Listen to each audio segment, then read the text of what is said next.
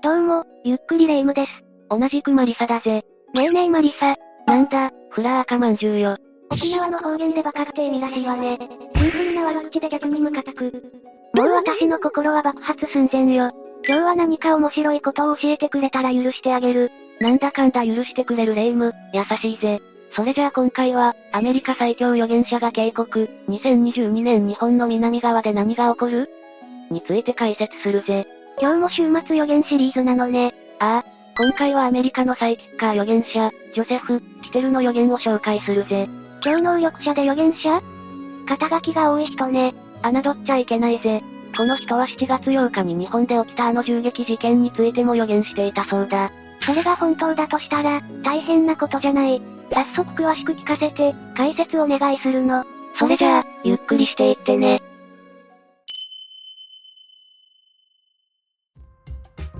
レイムはジョセフ・キテルについて詳しく知ってるか？いいえ、名前くらいは聞いたことがあるけど、あまり詳しくは知らないわ。ジョセフ・キテルはアメリカのサイキッカーとして有名な人物だ。自身が持つサイキック能力を使って、毎年1年の始まりの時期に世界で起こる出来事に関する予言を発信しているんだぜ。その年で起こることを発信してくれてるのね。結構頻繁に予言を行ってるってことだけど、的中率が気になるわ。彼の予言の的中率は、だいたい30から40%程度だと言われてるぜ。これは、高いのか低いのかよくわからないわ。これから起こる不確定な出来事を予測してこの的中率なら、かなり高い方だと思うぜ。その証拠に、YouTube 界隈も彼を脅威だと思ったのか、2018年の予言動画をアップしようとしたところ、彼のチャンネルが何者かにブロックされてしまったらしい。何それ怖い。彼の予言が当たることをよく思わない闇の勢力の仕業かしら？まあ、その後にチャンネルも復旧されたそうだけど、キテルさんの凄さを物語るエピソードだと思うんだ。すごい予言者なのね。となると、今までどんな予言を発していたのか気になってくるわね。そうだな。それじゃあ彼の過去の予言の中から、印象的なものをいくつか挙げてみるぜ。中には2022年7月8日に起きた、日本中が驚いた事件に関する予言も含まれているんだ。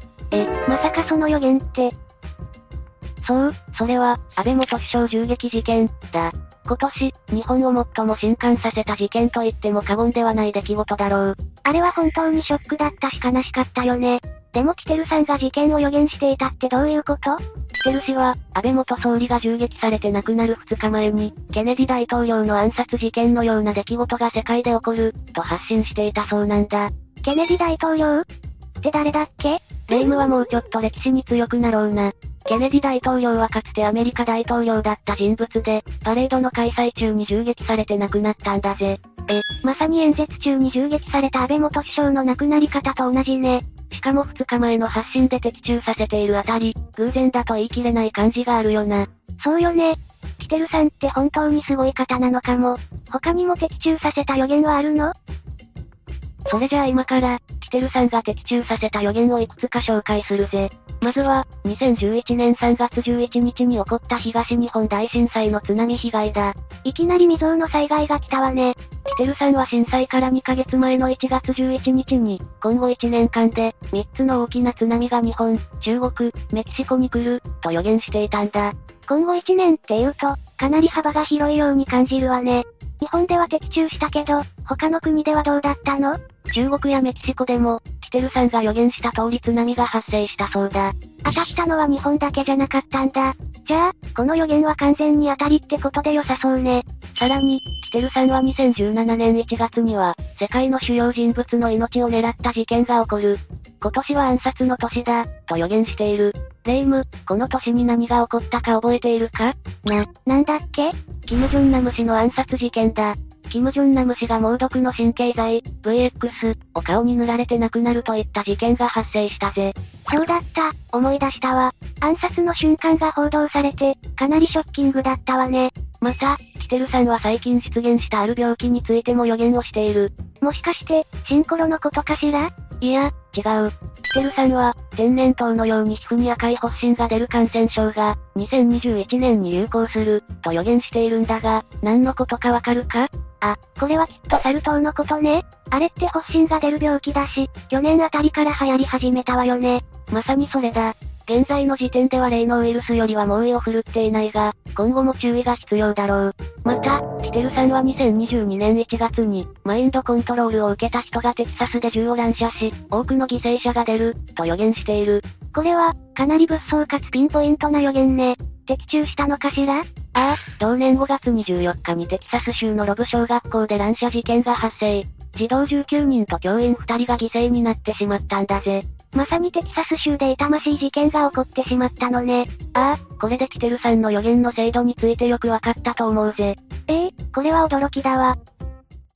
そういえば、キテルさんは年の初めにその年に起こることを予言するって言ってたけど、今年の予言はどんな感じだったの？じゃあ今からは、テルさんによる2022年の予言をざっと紹介していくぜ。まずは、2011年の地震のように地球が震える、といった予言だ。これはもう、毎年のように言われてるから今更驚かないわよ。まあな。でもこの予言について解釈すると、何も日本で地震が起こるとは言ってないんだよな。そうね、地球、って言葉を出しているあたり、対象は日本とは限らないわ。世界で起こる可能性があるってこと？そういうことになるな。すでに中国やアフガニスタンなどで死者が出るような地震は発生しているが、それは当てはまるかどうかはわからないんだ。そうよね、2011年の地震といえば東日本大震災だし、あの地震は揺れもさることながら、津波や原発事故の被害が大きかったもの。今年も終わりかけているとはいえあと数ヶ月あるから、注意が必要だわ。次に紹介する予言は、中国や日本で火山が噴火する、といった予言だ。キテルさんは、中国と思われる場所で火山が噴火するのを見た。日本の南シナ海側でも火山の噴火が見られた、と話しているんだぜ。その言い方だと、日本で噴火が起こるってよりは日本の南側で火山噴火が起こると考えた方が自然な気がするわね。ああ、そうだな。キテルさんは、噴火は3回、三角形の位置で発生する。噴火は中国から始まり、その後は日本で起こる、と予言しているから、中国でもし噴火が起こったら、東南アジアのどこかで立て続けに噴火が起こる可能性があるんだ。火山噴火って地震につながることもあるって聞くから、噴火が起きたら地震にも警戒しなきゃいけないわね。ああ、日本の周りの国で火山噴火が起こったら、さっき紹介した予言も当たることになるかもしれない。次に紹介するのは、世界で津波と洪水が起こる、という予言だ。キテルさんによると、今年の下半期に日本、中国、アメリカ、ニュージーランド、オーストラリアのうちのどこかで津波または洪水が起こるそうだ。日本が入っちゃってる。津波か洪水ってことは、日本で一番警戒すべきはやっぱり南海トラフ地震かしら。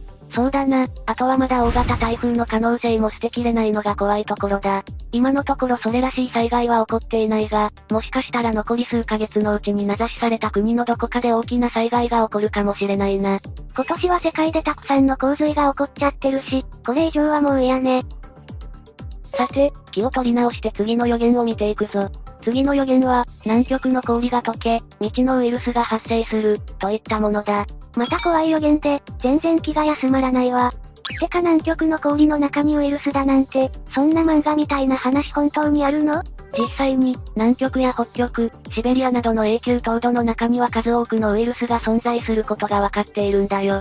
ウイルスは氷の中で何年も生き続け、地球温暖化の影響などで氷が溶け出すと、ウイルスが世界に放出されてしまうかもしれないんだ。永久凍土がそんな危険なものだったなんて知らなかったわ。もうパンデミックはコリゴリ。これは起きてほしくないわ。さて、次の予言だがさっき紹介したことと少し類似しているかもしれないな。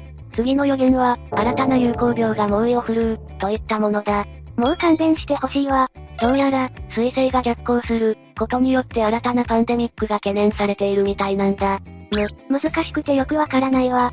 どうやら、先生術においても危険視されるようなタイミングらしく、色々なトラブルが起きやすい期間と見られているみたいだ。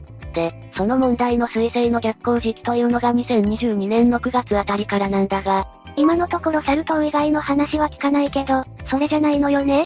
ああ、キテルさん曰く、人間の脳に悪影響を及ぼし、塞ぎ込んだり言葉が出にくくなる、というウイルスらしいんだ。何それ、恐ろしすぎるわね。ちょっとうつ病の症状にも似てるし。まあ、今のところこの話に現実味はないけど、ビル・ゲイツ氏も過去に同じような発言をしたことがあるらしいから、注意が必要かもな。そうね。ちなみにシンコロが初期に流行した2020年2月、3月も水星の逆行時期だったらしいから、2022年9、10、11月はあらゆる意味で警戒が必要かもだぜ。みんなこれ以上ないくらいに警戒してきただろうし、もう疲れちゃうわね。さて、次の予言は隣国の C 国に関するものだ。C 国についてはこの夏くらいから、いろんな意味で注目度が高いわよね。